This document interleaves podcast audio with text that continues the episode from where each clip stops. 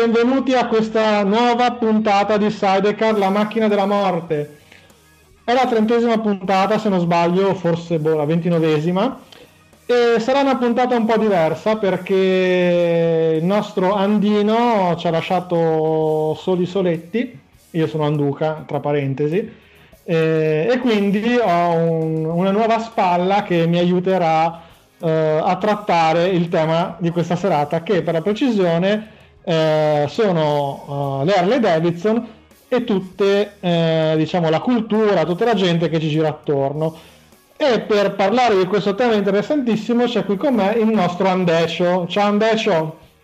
Ciao ciao a tutti, tutti gli ascoltatori, Andersen a tutti naturalmente, che è sempre una bella cosa. Allora, come dicevamo, noi abbiamo già trattato almeno in un'altra puntata delle Harley Davidson però l'abbiamo fatto da, da un punto di vista più, diciamo, non so, tecnico quasi, perché abbiamo parlato di come venivano costruite, di come sono nate, eccetera, eccetera. Sì, più che altro avete fatto una puntata bellissima che ho gradito tantissimo di, su Carlo Talamo, che è stato quello che ha proprio introdotto da zero fondamentalmente le Harley Davidson e la cultura Harley Davidson in Italia. È assolutamente interessantissima quella puntata e nella, nella, in questa puntata magari lo tireremo fuori magari senza scomodarlo ma per eh, approfondire magari alcuni tratti che non sono stati approfonditi magari. Adesso vediamo come certo certo. E quindi chi meglio di te che tra tutti i membri della banda sei il più invasato di Harley. Cioè, ma non è, non è, che sono invasato, è da quando ho coscienza d'essere che sono harleyista praticamente ancora ben prima di aver l'Harley Davidson, chiaramente. Cioè, tu pensa che nella mia stanza di quando ero piccolo, eh, di quando ero ancora un ragazzino, al, sulle spalle, sulle, le, alle spalle del mio letto ho disegnato un, un simbolo de, dell'Harley Davidson tipo grande due metri per, per uno e mezzo, una roba, una roba fuori di testa. E oltretutto avevo la camera tappezzata di queste motociclette perché una volta quando andavi alle concessionarie, ai dealer Harley Davidson avevano quella sana e bellissima cosa di farti dei regali fra portachiavi, fra eh, poster, soprattutto poster. E io praticamente tutte le volte che andavo all'Harley Davidson a Brescia, se non a Bergamo, da, queste, da queste parti qua, entravo dentro che mi brillavano gli occhi, no? Una, era tipo entrare nella concessionaria Sogno, eh, mi mi regalavano, vedevano che, ero, che sarei stato un futuro acquirente, quindi hanno diciamo seminato, hanno seminato benissimo questa, mi hanno invasato fondamentalmente. Guarda, voglio... Hai proprio toccato arg- l'argomento che volevo introdurre perché uh, vabbè, gli aspetti per i quali alcuni motociclisti tipo il sottoscritto apprezzano le Harley eh, si sanno, cioè nel senso eh, sono moto fatte bene, sono moto fatte di ferro, hanno una meccanica di un certo tipo che se sei appassionato di meccanica non può non piacerti. Però vorrei anche che tu magari mi raccontassi oppure dicessi secondo te eh, come nasce in un bambino questa passione, come nasce in una persona che non capisce di moto, cioè ti giri in Harley, vedi passare un Harley e ti giri per forza, anche se non capisci niente di moto. Assolutamente, allora nasce tutto perché fondamentalmente i nostri 13 anni, 14 anni eh, sono stati fatti un po' a tappe, diciamo. Cioè tu quando avevi 13 anni l'unica cosa che volevi era il motorino, quello che adesso magari manca alle nuove generazioni, no? E tu agognavi il motorino, cioè tu vedevi il motorino come una tappa della tua vita, una tappa della tua crescita, una tappa per andare avanti, una tappa per emanciparti e toglierti, a avere la possibilità di cominciare a girare dal paese vicino, dal eh, andare a trovare la ragazzina al paese vicino, eccetera, eccetera. E quindi eh, cominci a interessarti un po' di motoristica, di motociclette di motorini fondamentalmente. All'epoca io sono del 78, cioè i motorini che giravano erano il Ciao, il Sì, i primi booster che cominciavano a uscire, i primi eh, 50 e roba del genere e quindi tu ogni, ogni volta che passava un, un, motorino del genere lo, ti giravi a guardarlo insomma. E poi per, per, per tensione, diciamo, tutte le volte che sentivi un rumore diverso di quello eh, delle, delle, auto di passaggio ti giravi per vedere qualsiasi cosa fosse, qualsiasi tipo di moto, qualsiasi tipo di, di, di mezzo strano, insomma. E appunto poi utilizzando prendendo il motorino, prendendo anche io, io, a 16 anni fondamentalmente ero invasato per le moto da strada come un percorso che credo abbiano fatto tutti, eh, cioè vedere il moto mondiale, quindi eh, la velocità, eccetera, eccetera. Poi io... Anche perché siamo in un paese che ha dato dei gran piloti e quindi venivano dati in televisione ed è assolutamente normale venire affascinati, almeno da piccoli, da quelle immagini che vedi in tv. Assolutamente, quindi vari CBR 600, 900, gli RR Fireblade, le Yamaha, eccetera, cioè sono sempre state delle, delle moto a cui mi, mi, sono, mi ero appassionato, comunque c'erano i miei, i miei amici che invece, cioè che proprio eh, avevano già comprato magari delle motociclette 125, si parla della Cagiva Mito, della Honda NSR e quindi ero un po' invasato su questa, su questa, su questa dimensione, più che altro, più che Harley Davidson, più sulle moto da strada.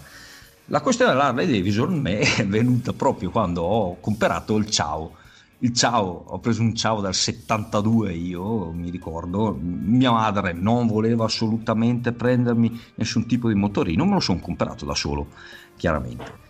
E, e, prendendo sto, sto cavolo diciamo del, del 72 era chiaramente un catorcio, chiaramente un cinquantino completamente originale e da lì ho cominciato un po', dato che di soldi non ne giravano perché le nostre mancette erano utili giusto per andare all'oratorio a bersi una Coca-Cola e mangiarsi un ghiacciolo e un pacchetto di patatine, abbiamo cominciato io con altri miei amici che avevamo comunque come succedeva spesso perché ci si trovava tutti in eh, grandissime compagnie eh, motorizzate a scambiarci un po' di la marmitta se non eh, eh, il filtro dell'aria se non il carburatore abbiamo cominciato ho cominciato più o meno a, a darci a sporcarmi le mani grosso modo dentro questo, questo ciao qua. E nel cominciare a sporcarmi le mani a cominciare a chiamiamolo customizzarlo, si può dire una cosa del genere, sì, alla fine anche... Era un embrione di customizzazione, sì, le preparazioni che fo- facevano. Fo- fondamentalmente facevamo, c'erano di quelle, chi trasformava il ciao con la sella Yankee, chi cambiava il, le forcelle, chi cambiava il motore. E questo ha, ha cominciato a farmi portare non solo, non solo me, ma anche diciamo tutta una serie, una, una compa- con la compagnia che, che, si era creata intorno a questi possessori di, di motocicli di, di, terza segata, come si può chiamare, proprio perché erano veramente eh, ciao dal 70 appartenuti prima alla nonna, al nonno o alla madre a metterli a posto, a cominciare a avere un po' di passione sul, sulla trasformazione, a rendere bello qualcosa che eh, era veramente patetico se preso così completamente originale, a trasformarlo. E questa cosa ci ha portato a me e anche al gruppo di, di amici della, della compagnia che avevamo insieme a cominciare una parte è restata diciamo sulle moto stradali e fondamentalmente ancora oggi eh, ci sono dei miei amici che hanno, sono andati avanti, sono diventati i classici moto, motociclisti con, eh, con, la tuta di pelle intera, col casco a rai eh, in tinta con la moto eccetera eccetera. Power Rangers come girava il nostro Power Rangers fondamentalmente e poi c'è una, un'altra branchia di pazzi che invece ha preferito questa, questa pazzia dell'Harley Davidson, questa chiamiamola pazzia, chiamiamolo mito, perché poi siamo restati veramente eh, ma sì, da, da, da, ragazzini, veramente da 17 anni ormai eravamo già tutti harleisti senza avere nessuno chiaramente l'Harley. E, coi, e, quindi è questa cosa qui che ci ha portato. Poi man mano, man mano eh, l'Harley è stata molto, molto, molto, molto intelligente a far questo perché ha creato fondamentalmente un mito anche nella cultura di massa. Guarda, eh, adesso scusami, ti interrompo un attimo eh, perché sta scadendo il tempo della prima parte, quindi introduco la, nuova, la prima canzone e anticipo già i, i temi che tu fondamentalmente stai introducendo, che sono eh, diciamo la forma di aggregazione che eh, per quanto mi riguarda solo Harley Davidson è riuscita a dare tra i suoi, chiamiamoli clienti o appassionati, e l'altra parte che a me interessa molto eh, è la capacità di potersi trasformare la propria moto eh, con dei cataloghi infiniti, sia quelli della casa madre che eh, di miliardi di, di, preparatori di tutto il mondo che, che solo Harley ha.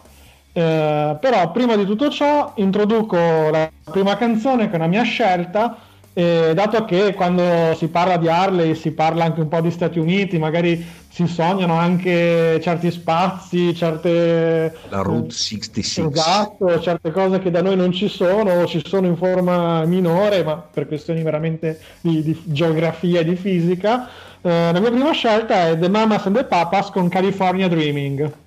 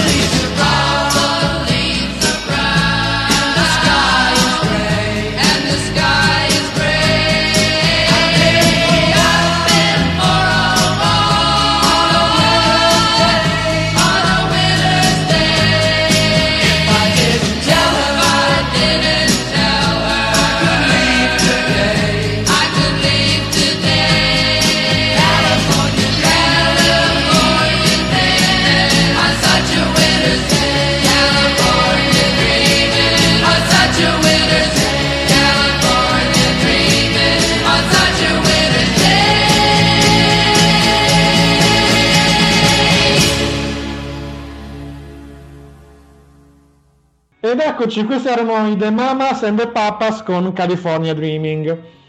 Prima dell'introduzione stavamo parlando appunto delle, delle due maggiori peculiarità di questo marchio, che sono l'aggregazione tra, i, eh, tra i- gli appartenenti a- ai club o tra i semplici appassionati, che, che è l'unico marchio che eh, l'ha istitu- istituzionalizzata perché sì, ci sono anche tutte le altre marche del mondo che hanno i loro club di appassionati di questo o di quel modello, però niente raggiunge i livelli eh, che ha creato Harley Davidson con gli OG, con i raduni, con questo e con quello.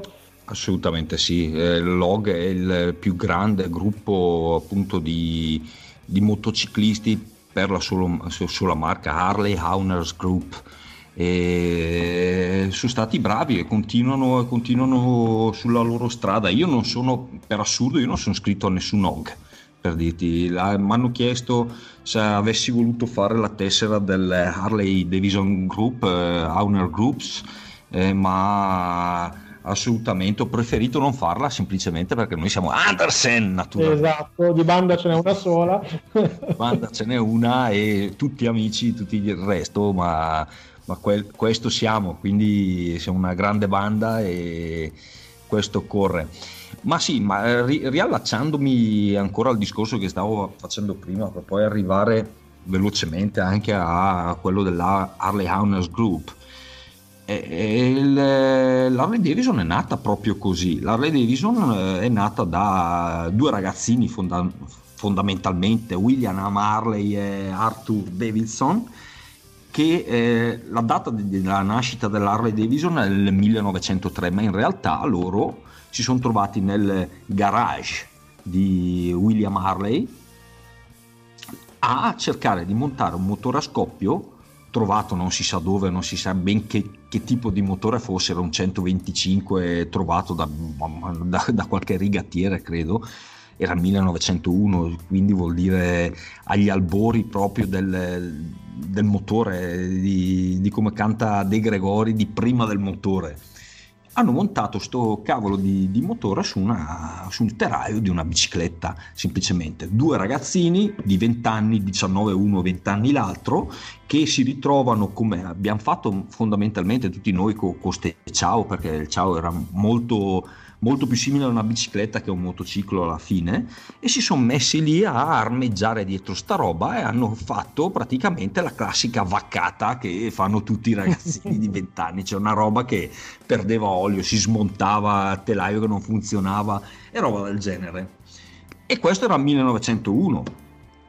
Se pensiamo che soltanto erano altri tempi, non esistevano le motociclette, non esisteva niente, dal 1901 al 1920 sono passati 19 anni, 20 anni, non esistevano due ragazzini, a 30 anni questi erano i primi produttori mondiali di motociclette. Va bene che, hanno, che c'è stata di mezzo una guerra, hanno venduto, hanno venduto un sacco di, di, di motociclette per la guerra mondiale e per l'esercito perché fondamentalmente erano i primi po- produttori. Ma ricordiamoci che come sono partiti loro è partito più o meno si conta all'epoca più o meno 150 produttori di motociclette in sconosciuti, semiconosciuti, poi eh, concorrenti reali, ma comunque erano 150 che hanno provato a fare la stessa, la stessa, la stessa strada di Harley Davidson, di, di, Harley, di William Harley e Arthur Davidson. E addirittura una cosa che quasi nessuno sa, il motore della fondamentalmente la numero uno il motorista che ha cominciato a fare, che ha aiutato Harley Davidson a fare, a fare questo motore era un certo, adesso magari tu però mm, tu non lo conoscerai magari venendo a Bolzano fondamentalmente eh, perché non c'è il mare. Tutti, tutti, quelli che abitano sul mare conoscono i motori Envin Rood e guarda caso eh, il monocilindrico sviluppato nel 1903 eh, per essere montato sulla numero 1 o numero 0 della Harley Davidson era stato proprio sviluppato insieme a Envy Rood quindi è anche una, una un'eccellenza, due eccellenze che si sono unite agli albori del niente, ripeto, avevano 22-23 anni quando, quando, hanno creato quella, quella cosa. Envy Rudd era, poco, era un ingegnere poco più grande di loro, quindi è, è, tutta una commistione di cose che ha fatto sì che comunque fra la selezione naturale che c'è stata nei produttori delle motociclette di quegli anni eh, potesse portare l'Harley Davidson a essere una, una delle più grandi, un, la più grande nel 1920, quindi 19 anni dopo o anche meno, 15 anni dopo la sua creazione, eh, diventare il primo produttore mondiale di motociclette sì, diciamo che poi, mh, mm, diciamo però il, il, grande boom, io parlo di, di, di Harley Davidson nella cultura eh, popolare, sì, chiamiamola, si ha dopo la seconda guerra mondiale, negli anni 50 e 60, dove nascono uh, i reduci, creano uh, diciamo questi, questi, gruppi di motociclisti. Uh, Larry Davidson di per sé già conosciuta, ma comunque diventa ancora più famosa perché finisce su, nei film, uh, finisce agli occhi del grande pubblico e, e, e, diciamo grazie alla televisione, grazie ai miti del cinema, eccetera, eccetera, arriva anche in Italia. Uh, assolutamente, assolutamente. La, la, diciamo perché poi come dicevamo anche nella, nella puntata dedicata a Talamo, uh, poi diciamo la vendita commerciale ehm, in massa di Harley Davidson in Italia è una storia abbastanza recente. Assolutamente, va dagli anni alla fine degli anni 80 fondamentalmente, dove appunto ci ha macentrato praticamente Talamo, no? C'era il momento in cui, in cui la mia generazione, quelli che, che, hanno 40 anni adesso, cominciavano a guardare con occhio incuriosito il mondo motociclistico, eh, io avevo la, bomba, la, la, pubblicità bombardante di Talamo che non lo faceva in televisione ma la faceva su tutti i giornali fondamentalmente mot- motociclistici e quindi io venivo rapito assolutamente da queste pubblicità che descrivevano il mondo del motore come non un mondo fatto di tecnica e di, e di non so, eh, abilità alla guida, ma un mondo proprio tutto a sé stante, fatto di passione, fatto di eh, cultura, fatto di queste cose qui. Guarda, non per togliere i meriti di Talamo, perché logicamente lo sappiamo tutti, è stato un grandissimo sia dal punto di vista umano che dal punto di vista proprio manageriale, commerciale, ma diciamo che ha avuto anche un po' di vita facile dal, dal, dal, uh, da ciò che doveva vendere perché uh, è vero che sicuramente le Harley Davidson dell'epoca dal punto di vista tecnico magari eh, erano un po' deficitarie, ma dal punto di vista tecnico come lo tendiamo noi europei, quindi non avevano tutti i cavalli delle moto europee o giapponesi dell'epoca, non frenavano alla stessa maniera, però lui, lui ti vendeva, come dicevi te, lui ti vendeva un mondo e cacchio, tra guardare una Electra Glide degli anni 80, tutta cromata, tutta con le sue vernici, tutto, e guardare una moto Coeva magari giapponese degli anni 80 squadrata di plastica eccetera diciamo che se uno ha un minimo Sì, sì. senso dell'estetica Assolutamente sì, assolutamente sì. Eh, quello eh, è una cosa minima proprio. Dopo, vabbè, io mi- all'epoca proprio mi ero innamorato di una, di una, eh, un, un soft, un softail, eh, un Springer che aveva il guarda caso anche questa cosa qui mi ha portato proprio mi ha inserito ma mi ha ficcato la Davidson proprio dentro nella testa bene in profondità. Ce l'aveva il custode della mia scuola. Era una Lì la tutti i giorni per forza. Una, una roba impressionante proprio, cioè io gli sbavavo dietro perché era veramente una moto bellissima, uno, uno Springer ma vera- fa- veramente fatto bene, aveva i colori di quelli di Easy Rider, il, quello stelle e strisce. Di Il Capi- Capitan- esatto, del Capitan America, però con, con un bianco perlato molto molto molto bella proprio. E questo praticamente vedeva che io ci sbavavo dietro, mi ha detto te la vendo. E figurati a dire un ragazzino di 18 anni, 17 anni te la vendo, questo qua io piangevo praticamente, ho detto sì sì la prendo, la prendo. C'è stata anche una storia dietro perché poi ho tentato di prenderla e quelli dell'Harley a Brescia me l'hanno venduta davanti praticamente. Una- ecco, sì, sì, proprio una roba, una roba che mi ha, mi ha demoralizzato alquanto, però vabbè, eh, sono, sono- sono cose della vita, amori perduti che non... eh, amori mai avuti, diciamo, molto vicino, ma, ma mai avuti. Però, vabbè, questa, questa è la storia. Diciamo che, chiaramente, riallacciandomi appunto eh, tutta questa passione che un po' è del marchio, un po' è della qualità delle moto, ma fondamentalmente è anche indotta da, un- da una certa cultura di massa che poi si è creata intorno all'Harley Davidson, già a partire da, come dicevi tu, dal secondo dopoguerra, quando le motociclette dismesse della seconda guerra mondiale venivano chopperate, cioè venivano ta- tranciate per creare i chopper o i vari bobber che, che avevano fatto, hanno creato comunque un mito, una subcultura, un, eh, biker underground, diciamo come, come lo si può definire,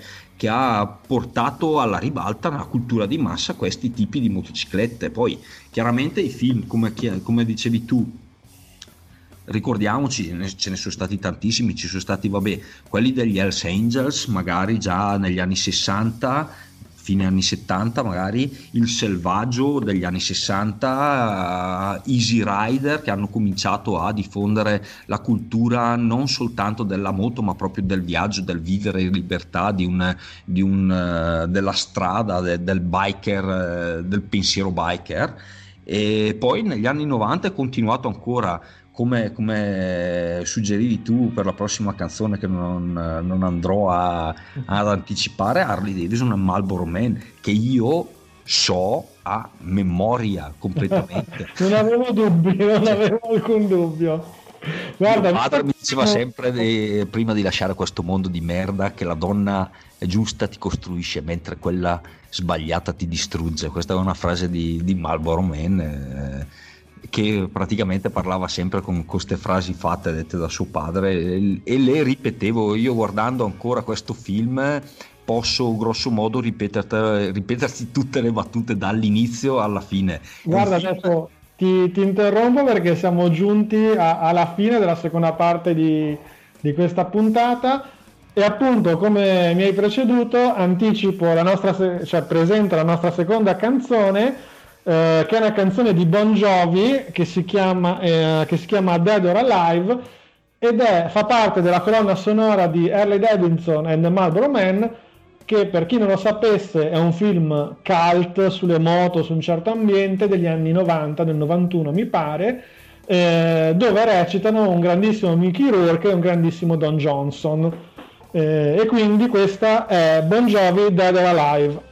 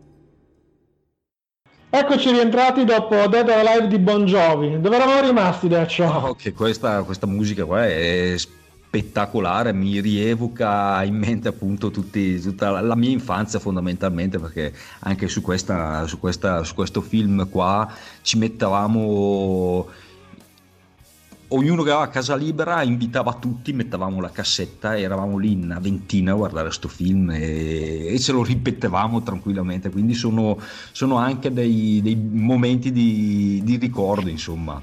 Eh, dove eravamo? Appunto, dove eravamo nella cultura di massa dopo Harley Davidson, Marlboro Man, ma lo stesso Terminator 2 dove c'è... che ha presentato il Fat Boy al mondo. Assolutamente sì, cioè lì tutti volevano il Fat Boy, non esisteva più nessuno che aveva un'altra moto, un'altra Harley al di là del Fat Boy. Tra l'altro faccio un piccolo inciso. Schwarzenegger, che per me è, è un, è un grande, è un mito, eh, non tanto per, eh, per i suoi film che mi piacciono, sono stupendi, ma per la sua carriera di, di bodybuilder prima, che anche lui a suo modo ha La creato... guardavo per la questione politica io. Anche sicuramente, anche ultimamente ha mostrato un po' il fianco a certe frociaggini ecologiste, però vabbè.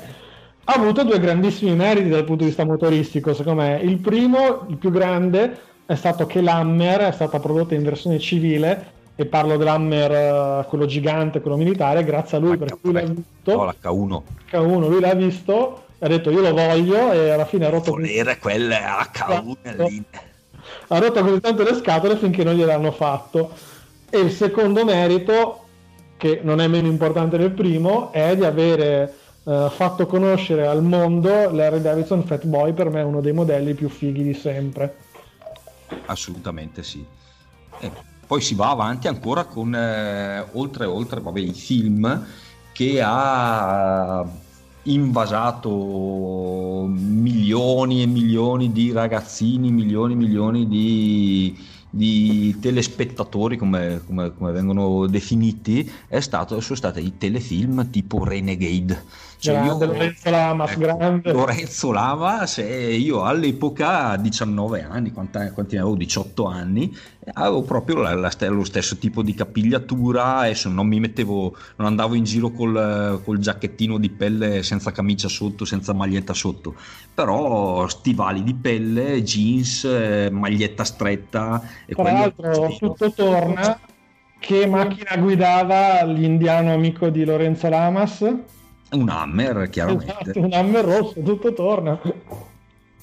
E dal 92 al 97 que- anche questa, questa cosa qui, questa- questo programma qui, questo, questa serie televisiva ha contribuito non poco al successo dell'Harley Davidson anche come vendite. E, vabbè, dopo passando ne hanno fatto una, una cifra, credo che eh, più o meno l'Harley Davidson chiaramente sia una moto che poi dopo gli anni 90 eh, fosse iconica e, ma- molto probabilmente il marchio più conosciuto al mondo di motociclette, eh, si è arrivati comunque a, un- a una decadenza anche di quello, però eh, adesso hanno fatto, adesso, qualche anno fa è uscito Son- Sons of Anarchy, che è stata un'altra serie eh, molto di, di successo, incentrata sulle band, sulle, sulle band motociclistiche, su- sugli motoclub e, e le Harley Davidson fondamentalmente. E anche lì un po' è stata riscoperta e è venuto un po' più la voglia, ma credo più che altro oggi manchi proprio il, il, terriccio, l'humus dove far crescere i semi del, ma credo un po' tutto il motociclismo, non solo per la Harley Davidson. Sì, diciamo la mancanza di, di vocazione motociclistica è, è un po' un problema trasversale di tutte le case costruttrici. Questo Assolutamente. perché ehm, i giovani sono cambiati, le esigenze sono cambiate, i gusti sono cambiati. Come dicevi te, giustamente, eh, quando vabbè, io sono un po' più giovane di te, però più o meno la cultura è quella. Quando eri tredicenne, perché volevi il motorino? Perché volevi, volevi evadere, volevi la libertà, volevi eh, andare nel paese a fianco, volevi andare a fare Freedom! Esatto, volevi andare al lago, volevi farti i cazzi tuoi e solo quello te lo poteva dare. Eh, adesso invece eh, col cellulare, che costa come costava il motorino all'epoca sostanzialmente, eh, Forse anche di più. mm, fanno la stessa cosa, eh, solo che magari vanno anche, an- virtualmente vanno molto più lontano di dove andavamo noi.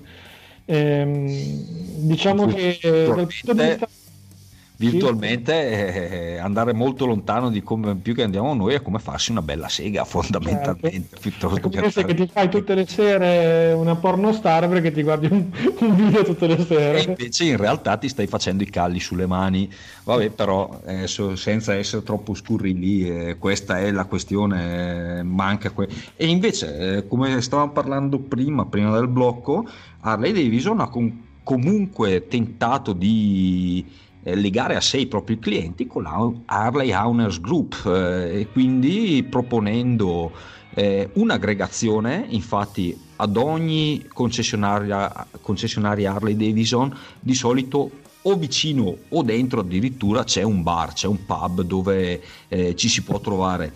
Il parcheggio generalmente della- di tutte le concessionarie Harley Davidson non è destinato alle moto nuove, è destinato alle moto dei clienti che entrano, parcheggiano la loro moto, si bevono qualcosa, una birra, due birre, tre birre, vedi di quelle cose indescrivibili perché poi alla fine arrivando a, a- i sabato pomeriggi non sai che cazzo fare per dirti hai la moto, sei in giro, non c'è in giro nessuno, vai alla concessionaria Harley Davidson c'è il bar e trovi tutti diciamo i più pazzi della, che non, non sapevano che cazzo farsi sono andati a farsi sono andati a farsi il loro giro sul lago alle 4 del pomeriggio vogliono rientrare a casa tappa fissa è il eh, pub il bar lì del, del concessionario Harley che, che è sempre aperto e quindi ci si, più o meno ci si va a conoscere tutti anche se non si fa, del- non si fa parte della Harley Owners Group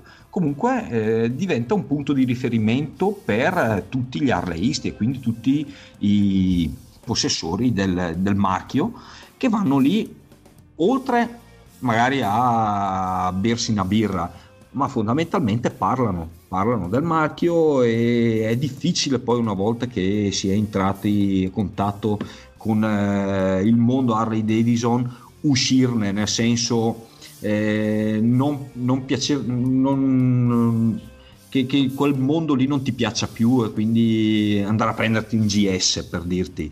Perché è accogliente fondamentalmente, ti mette a tuo agio tutti quelli che hanno la- il tuo stesso tipo di moto. E si è diversissimi perché c'è di tutti i tipi di, di harleisti. Cioè, visto da un esterno l'harleista è eh, come si può dire uguale. L'harleista è un motociclista a parte uguale a se stesso. Tutti gli harleisti sono identici.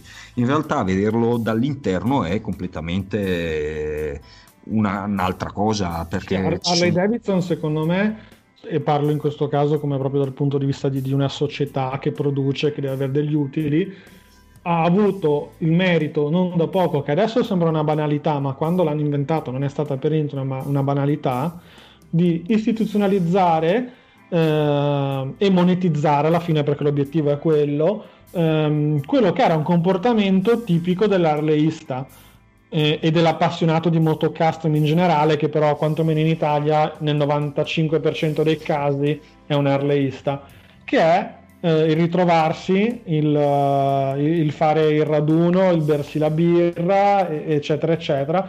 Quindi vivere la moto eh, con, una, con un- una visione che è anche sociale e non solo puramente, chiamiamola prestazionale, come può essere l'appassionato di moto, di, di moto super sportive che fa su e giù dal passo 50 volte, sì, magari si ferma a bersi una birra con gli amici, però eh, è una cosa, è una cosa marginale. Ma assolutamente sì, assolutamente sì, cioè, eh, è- l'hanno monetizzato e l'hanno fatto bene perché fondamentalmente tutti, adesso, fonda- tutti quelli che hanno l'Harley Davidson, eh, l'età media degli harleisti, degli harleisti si sta un po' alzando. Effettivamente questo è il grosso problema che riscontrano anche le, le concessionarie perché fondamentalmente uno che entra nel, nel mondo Harley Davidson poi ci resta il problema è che non ne entrano quelli, quelli nuovi fondamentalmente. Però quello che dicevo prima era che ogni Harleyista la vede alla sua maniera. Infatti mi puoi- tu mi puoi dire che non esiste un Harley Davidson uguale a un'altra tu Assolutamente sì, perché appena nel 90% dei casi appena escono con- cioè non escono neanche dal concessionario di serie, perché escono già con qualche modifica. Assolutamente, perché il- una delle furbate diciamo che fa Harley Davidson è quella di non farti lo sconto sulla moto nuova che acquisti, ma darti il 10% di buono del valore della moto per ricambi o abbigliamento. E calcolando che non sono moto che costano 2 euro, il 10% sono un po' di soldini. Il 10% sono tipo 2000 euro per dirti sulla, sulla mia motocicletta che ti permette di cominciare a pensare quello che vorresti cambiare e quindi una volta che ti introducono ai cambiamenti, alla customizzazione perché è indotta fondamentalmente. O ti prendi i vestiti o ti customizzi la moto, cominci a cambiare, eh, non so, il terminale della marmitta, la sella doppia o prendi un sissi bar o cambi il, il, eh, il manubrio oppure le manopole e entri, cominci già, ti fanno prendere dimestichezza con il catalogo che è un catalogo tipo alto 5 cm di, di parti di ricambio originali dell'Harley Davidson, te lo regalano, ti dicono tieni, te lo regaliamo, che cazzo mi regali sto libro qua? Adesso- È tipo un vecchio elenco telefonico. eh, tipo elenco telefonico. Adesso per dirti, gli ultimi due acquisti che ho fatto sono stati una Stripe, che è praticamente un copri, un copri, ehm, è un eh, pezzettino di ferro lungo 25 cm, largo 5, cromato da mettere sul serbatoio. Adesso c'ho una striscia di, di plastica. Non mi piaceva, l'hanno fatta apposta da- per Ah. cambiare. Infatti, questa è è una cosa di cui voglio parlare, però fermati un attimo perché siamo giunti alla fine del terzo blocco e adesso tocca a te, tocca a te eh, scegliere le canzoni e tocca a te introdurle. tocca a me introdurre le canzoni e io vado a introdurre degli ACDC, è una canzone che non, è, non troverete in nessun album degli ACDC perché è una one shot, un pezzo singolo buttato, buttato dagli ACDC, convinti a farlo dagli ABCD che è un altro gruppo spalla, un altro gruppo cover, eh, per cui si sono trovati insieme, hanno tirato fuori questa canzone qua per eh, la comune passione che avevano per eh, l'Harley Davidson infatti questo eh, singolo qua si chiama Harley Davidson degli ACDC.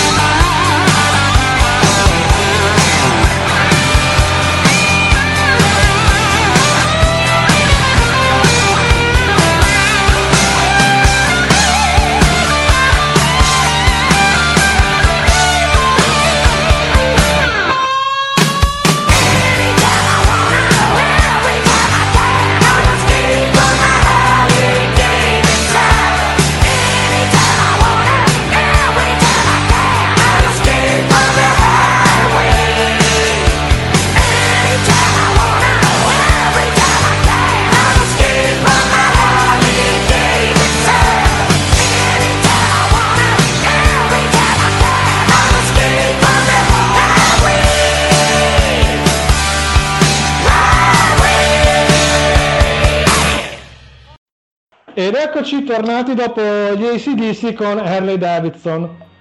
Stavamo parlando eh, degli non, non- non- non conosceva nessuno, lo so io, no? Ah, lo so, ve l'ho, ve l'ho offerta apposta per eh, Radio Bandiera Nera e La Macchina della Morte, quindi assolutamente imperdibile. abbiamo anche questi meriti. Eh, Però stavamo parlando eh, degli accessori, chiamiamoli così, di Harley Davidson. Perché tu, secondo me, hai fatto una, una riflessione che non è banale. Perché è vero che da sempre, da, appunto come si diceva, dal secondo dopoguerra, da quando si è incominciato a, a cioperi- cioperizzare o bobberizzare le moto, eh, la customizzazione è legata a triplo filo con Harley Davidson. Però secondo me è anche vero che, come si dice, Harley Davidson ciurla nel manico. Perché su tanti, tanti, tanti particolari dove magari potevano già uscire di fabbrica, per esempio cromati in metallo, dici ma perché devo farlo io quando poi il cliente mi, mi gira, non so quanto costa, 100-200 euro e ci guadagno due volte? E gli dico anche grazie, oltretutto, perché poi ti fanno anche la bella faccia e dico, eh sì, eh, sta molto meglio così, grazie al cazzo, gli dico, vabbè, Eh, però vabbè. Già l'ho pagata poco, gli hai detto. Allora, eh? Già l'ho pagata poco. Già l'ho pagata poco, vabbè, però è una passione fondamentalmente. Dopo, poi possiamo entrare anche nel, nel discorso di merito del motore, del- di tutto quello che volete, perché io fondamentalmente da harleyista mi ci trovo proprio bene ad andarci, cioè la moto fatta per come intendo io l'andare in moto e sono soddisfatto di, di- del- di quello che ho, diciamo. Non sono un gran motociclista perché fondamentalmente ho voluto solo Harley Davidson, ho preso Harley Davidson e quindi va bene così, però mh, fondamentalmente motoristicamente mi ci trovo bene. Ritornando però al discorso di prima, quella stripe, quel pezzo di ferro piccolo 25 cm, largo 5 con due vitine che vendute a parte naturalmente sono, l'ho pagato però indovinare quanto? È un un paio di 100 euro. 180 euro. Ecco, quasi ho, ho sbagliato del 10%. Sì, però le, le- le viti costano 2,50 euro l'una, quindi non è, non è che, che ci siamo andati tanto lontano. Quello l'ho appena preso, non l'ho ancora montato, anzi ce l'ha il nostro, il nostro amico Andenna perché l'ho, l'ho mandato a prendere da uno che l'aveva preso e quindi ce l'ha anche Andenna, ce l'ha a casa sua, devo passare da lui a trovarlo e quindi andare a recuperare, perché oltretutto poi si, si crea anche una, un'associazione fra quelli che hanno l'Harley Davidson, perché sono più uguali degli altri, come si dice. L'associazione delinquere. Sì, un'associazione delinquere in senso buono, chiaramente, eh, fra di noi, perché, perché fondamentalmente veniamo un po' vessati dagli altri motociclisti che sono evidentemente invidiosi del, del nostro, del nostro modo d'essere harleisti. Ogni riferimento a fatti di persone puramente È casuale. Puramente, eh, puramente casuale a me stesso e a tutti gli altri harleisti del gruppo della banda Andersen e quindi giustamente tirati in ballo ci difendiamo come Balliamo. possiamo e balliamo chiaramente e balliamo chiaramente. E l'altro pezzo che ha cambiato è un- una, una stupidaggine proprio un, un copribobina che anche quello lì è un pezzo di ferro piccolo eh, cromato bellino però anche questo qua 80 euro giusto per, per restare in tema customizzazioni originali Harley Davidson. E, e questo è, uno, è, una, è una cosa che porta ogni harleyista fondamentalmente a amare la sua moto perché l'ha talmente customizzata. Come tu magari ami le tue moto perché ci lavori dietro e ci lavori, ci lavori sopra più che dietro perché dietro è bresciano. Eh, ci lavori sopra alle, alle tue moto quindi ne conosci tutti i particolari, sai eh, com'è la carburazione, se ti succede qualcosa durante un viaggio, sai dove mettergli le mani, eccetera, eccetera. Noi eh, da un certo punto di vista abbiamo più quella questione dell'averla personalizzata, le- curandone l'estetica e quindi siamo molto legati al nostro mezzo. Il nostro mezzo diventa fondamentalmente un, eh, una un prolungamento di noi stessi, un non eh, mostrare agli altri anche come siamo fatti noi. Ma Infatti, certo. eh, ma è, ba- è- cioè, è evidente a tutti, a chi possieda, magari se c'è qualcuno che possiede una moto, chiamiamola normale, che può essere una moto europea o una moto giapponese, un Harley, è evidente che tu nel momento in cui eh, il virus della customizzazione ce l'hai dentro, come ce l'ho io, che customizzazione non, non inteso solo nel senso errista, ma inteso anche del eh, metto la marmitta aperta alla moto sportiva, rifaccio questo, rimetto i freni più potenti, insomma, di cucirti il mezzo addosso come ti pare. Eh, quando tu vai a cercare una cosa per eh, la tua moto giapponese, anche se ne hanno venduti decine di migliaia di esemplari nel mondo, trovi tre cazzate. Eh, vuoi cambiare una vite dell'Harley e trovi 50 produttori che la producono in eh, 50 versioni diverse l'uno e alla fine non sai più neanche cosa scegliere tra un po'. Eh sì, dopo dipende, poi chiaramente va anche al gusto del, dell'arleista, del possessore della motocicletta, perché vedi in giro di quegli obrobri fatti col culo totalmente che fanno schifo a, a qualsiasi persona, mm, tutte cose arrabattate, buttate lì, aftermarket, fuori ehm, cinesate madornali e loro sono contenti, frange dappertutto, una, una- una cosa... per me è come sfondi una porta aperta perché eh, sembra un paradosso, ma il custom eh, non è libero, cioè sì, nel senso... Ha delle regole, cazzo. Esatto, te fai quello che vuoi, ognuno fa quello che vuole nella vita, però se te decidi di fare un chopper anni 60 o decidi di fare un bobber o decidi di fare eh, un, un bagger, quello che te pare, hai dei canoni stilistici che sono abbastanza precisi, dove, dove hai, hai poco da muoverti se vuoi, eh, se vuoi fare una cosa fatta bene. Faccio un esempio, vuoi fare un bagger, sul bagger, fatto come si deve, ci va davanti la ruota da 21, eh, non ci puoi mettere eh, ruotino da 17 perché così è più sportiva e curva meglio. Assolutamente sì, però vedi in giro ci sono delle, delle moto che sono veramente fantastiche girando i raduni che ti fermi proprio a vedere come, come sono equilibrate nel, nel loro insieme pur magari non, non, eh, avendo le caratteristiche che piacciono a te però comunque riconosci un, bel- un lavoro ben fatto, un lavoro studiato, un, eh, i particolari e tutto come vedi di quelle mostruosità tipo mm, punte da tutte le parti, areografie, fiamma anni 90, quelle robe lì. areografie che mm, lo, lo saprà meglio di me il nostro buon Andin che è il eh, migliore di tutti nel, nel customizzare, nel pitturare, le- nel, nel verniciare le moto. Vede, si vedono in giro di quelle stronzate apocalittiche proprio, cioè de- di quelle mh, areografie anni, anni 80 di areografista areografista o are- areografatore no? Chiamiamo, chiamiamo gli artisti, facciamo prima. degli artisti ubriachi però chiaramente Guarda, prima- questa prima- secondo me è- è- mi fa un po' male dirla sta cosa, ma è vera, perché vabbè io tra le varie posseggo un custom giapponese, una Kawasaki VN800 e secondo me eh, tutte queste cagate sono venute fuori negli anni 90 quando eh, le quattro grandi case giapponesi hanno fiutato eh, la voglia di, di custom, la voglia di America, la voglia di Harley Davidson che c'era e hanno detto, beh, sapete cosa? Noi facciamo delle moto che scimmiottano le Harley, eh, che se le vede uno, le vede uno che non è, non è esperto da, da 50 metri dice quella è una Harley, poi eh, va- cambiano dal giorno dalla notte. Però invece di farla pagare, di fartela pagare 20 milioni, te la facciamo pagare 6 milioni e quindi questo ha aperto al grande pubblico l'acquisto di moto custom però il grande pubblico molto spesso non è appassionato di custom come quello disposto a spendere, all'epoca a spendere 20 milioni o adesso 20.000 euro. Assolutamente E quindi eh, sono incominciati a venire fuori gli specchietti a fiamma, però di plastica cromata invece che di metallo.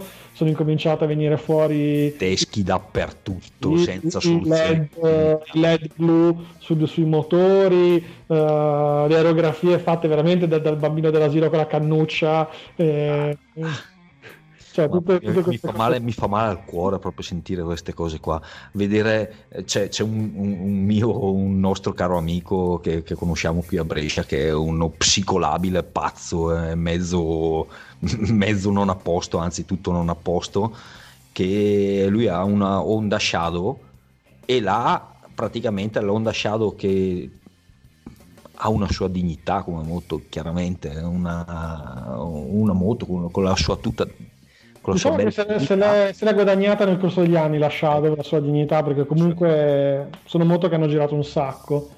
Ecco, lui l'ha trasformata nel... è presente come nel, nel telefilm, eh, nel, nel film Toy Story, quando, quando c'è quel ragazzino pazzo che monta tutte le cose insieme che escono da sotto il letto. Ecco, una cosa del genere, ci ha fatto un manubrio con una catena saldata, gli spuntoni apposta.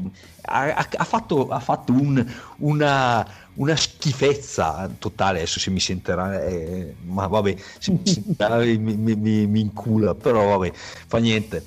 Ha fatto una schifezza che però tu guardi que- questa, questa schifezza terribile che è così, che ti fermi a guardarla perché dici minchia come cazzo ha fatto, sta, ha fatto tutto sto schifo tutto insieme. Ogni tanto E- capitano quelle cose così brutte che non riesci a smettere di guardarle. sì, dici, ha tutti particolari, uno più brutto dell'altro, cazzo, ma fondamentalmente rispecchia fondamentalmente come è lui perché è veramente un pazzo. Vabbè, Allora, una cosa che, che ci tengo a dire io è questa. Viviamo in un periodo in cui eh, vanno un sacco di mode bag, ormai saranno 5, 6, 7 anni che, che si spinge tanto su questo tipo di moto. E quindi, eh, come succedeva all'epoca con il chopper, anche adesso chi ha il suo bello custom giapponese decide di baggerizzarlo. Se ben inteso, io non ho niente contro i custom giapponesi, perché ne ho anch'io uno, però devi essere consapevole di ciò che hai. Eh, e quindi la cosa che ci mettono tutti è sto benedetto Batwing, quindi il parabrezzone tipico Harley Davidson, che se tu anche incroci la moto senza neanche sapere eh, o vedere il marchio, sai che è un Harley perché è proprio ha una forma caratteristica. iconica. Esatto.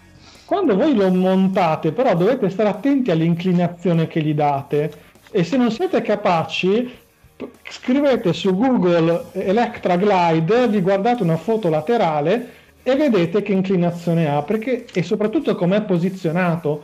Perché se ne vedono di ogni, vedi quello sdraiato, vedi quello in piedi, vedi quello eh, a 10 metri da terra, vedi quello a rasoterra, Inclinato in avanti. Esatto, cioè va bene, eh, mi fa piacere che vi, che vi piaccia, che vi piaccia fare brigare, però ragazzi, eh, con, un- con cognizione di causa, con senso estetico quello che fate. Eh, ma il problema è proprio quello che tanti fanno, fanno quelle, quelle modifiche lì senza... mm, Voglio mettere quello perché voglio far diventare la mia moto più protetta aereo- aerodinamicamente, ma poi alla fine non guardano il senso estetico del tutto, delle- dell'insieme. Ma eh, succede anche negli Harleyisti questo, c'è, c'è- c'è gente che va a montare dei Batwing tipo un Electra Glide una, una, eh, su- sulle 883 cioè, ho visto di quelle, di quelle cose soprattutto nei gruppi eh, perché ah, Cioè, se, si chiama, se si chiama Sport Ster c'è un motivo. apriamo, apri- sì, sì, sposter- apriamo un- una, un- una parentesi enorme sui gruppi Facebook degli arleisti non ho mai visto nessuno insultare più gli arleisti che gli arleisti stessi in questi gruppi Vabbè, ma guarda, quello degli, dei, dei gruppi Facebook di, di ritardati penso sia una piaga trasversale a tutti i marchi e tutti i modelli di moto. È Soprattutto pazzesco, se sono moto un pazzesco. po' particolari. Oltretutto io vorrei consigliare a Andino, dato che quando vuole sfogarsi, di iscriversi a uno di questi gruppi eh, Harley genere- gene- generici, perché allora ci sono, distinguiamo, ci sono quelli del mono, mono non monomarca, mono, monomoto, eh, cioè quelli della determinata moto, tipo sono dentro un altro gruppo che eh, si chiama eh, Sport Glide eh, FLS B-Owners è un- e lì effettivamente si parla con cognizione di causa perché si parla esattamente della moto che si possiede. E quindi è un gruppo dove ognuno che fa una modifica eh, la mette eh, in condivisione con gli altri, condivide i problemi che ci sono stati, varie cose, e, lì è abbastanza, abbastanza tutti, cioè dato che eh, condividiamo tutti lo stesso tipo di moto, è abbastanza curato eh, c'è chi ne, ne, sa di più che magari da, riesce a dar consigli e quindi è più non è generico, è più puntato appunto su quel tipo esatto di, di moto lì, mentre quelli generici sono un puttanaio feroce proprio. E quindi io consiglio al buon Andino di millantare ad avere una, una cazzo di moto, mettere su una, una cazzo di Harley, vai lì e insulti gratuitamente venendo anche spalleggiato da altri arleisti perché fondamentalmente quando, quando, qualcuno butta merda sulle moto degli altri è seguito a ruota da, da una valangata di, di arleisti che la pensano in, in, maniera diversa e quindi lì si potrebbe divertire quindi, senza ah, magari farlo sul gruppo della banda Andersen. vi passate le giornate a insultare la gente senza intasarmi Guardate, guarda, adesso io andrei avanti a prendere per il culo gli arleisti e a prendere per il culo soprattutto Andino. Ecco. Però purtroppo il nostro tempo è giunto al termine, come si suol dire. Eh, mi ha fatto un grande piacere fare questa trasmissione con te. Eh, non è detto che in un futuro non si possa ripetere. Eh, io saluto tutti i nostri amici ascoltatori. Anche perché io volevo aggiungere l'ultimo pezzettino che mi ero tenuto una chicca proprio per la, per la fine della puntata, dato che questa si chiama Sidecar, questa trasmissione si chiama Sidecar. Dai, dai, dilla, poi Bonazzo lo mandiamo da te se, se ci sono... Della, della, della, sì, ma due minuti proprio. Eh che quando praticamente nel 1914 eh, lo, lo, lo, usiamo questa, questa cosa qui e l'Harley Davidson comincia a mettere dentro il cambio a due marce con frizione perché prima fondamentalmente le motociclette erano tutte a presa diretta si, gli viene in mente fondamentalmente di costruire il sidecar non è stata il primo a farla, a farla l'Harley Davidson, chiaramente il sidecar ne esistevano, non delle carrozzette tipo di Vimini montate in parte a, a cazzo alle, alle, motociclette, erano, se le perdevano anche. Invece l'Harley Davidson ha pensato bene, ha pensato bene di costruire proprio un sidecar che fosse fatto apposta per la ma- e fa- facevano uscire esattamente la motocicletta già col sidecar attaccato e quindi è stata antesignana di, di questa cosa. Addirittura per vendere di più ha fatto il primo in assoluto catalogo motociclistico dell'epoca perché non esistevano prima cataloghi motociclistici e quindi i primi cataloghi motociclistici con il sidecar, i primi cataloghi dove venivano venduti i sidecar erano quelli della Harley Davidson del 1914 che ha aiutato tantissimo il marchio alla crescita e quindi a proiettarla verso il futuro per rompergli le balle ad Andino fondamentalmente. Ebbene, dopo sì, questa sfida che io sono certo che, che raccoglierà nella prossima puntata, eh, purtroppo dobbiamo chiudere. Chiudiamo eh, allora con, eh, con, l'ultima canzone che ho scelto, che è degli ZZ Top e si chiama Lagrange. Uh, più di voi la conosceranno, è per chiudere in bellezza questa, questa puntata degli Harley Davidson Lovers. Un grande classico uh, di un grande gruppo. Uh, grazie Andeccio, ciao a tutti gli ascoltatori. Vi eh, saluto tutti, un grande Andersen a tutti e ci vediamo alla prossima puntata se ci sarà una prossima puntata. Andersen! E naturalmente, Andersen a tutti!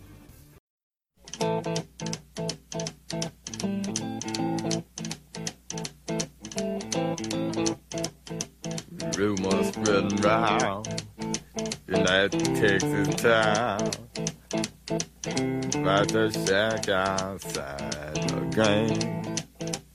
You know what I'm talking about. Just let me know if you're gonna go to that home out on the range. They got a lot of nice girls. Huh?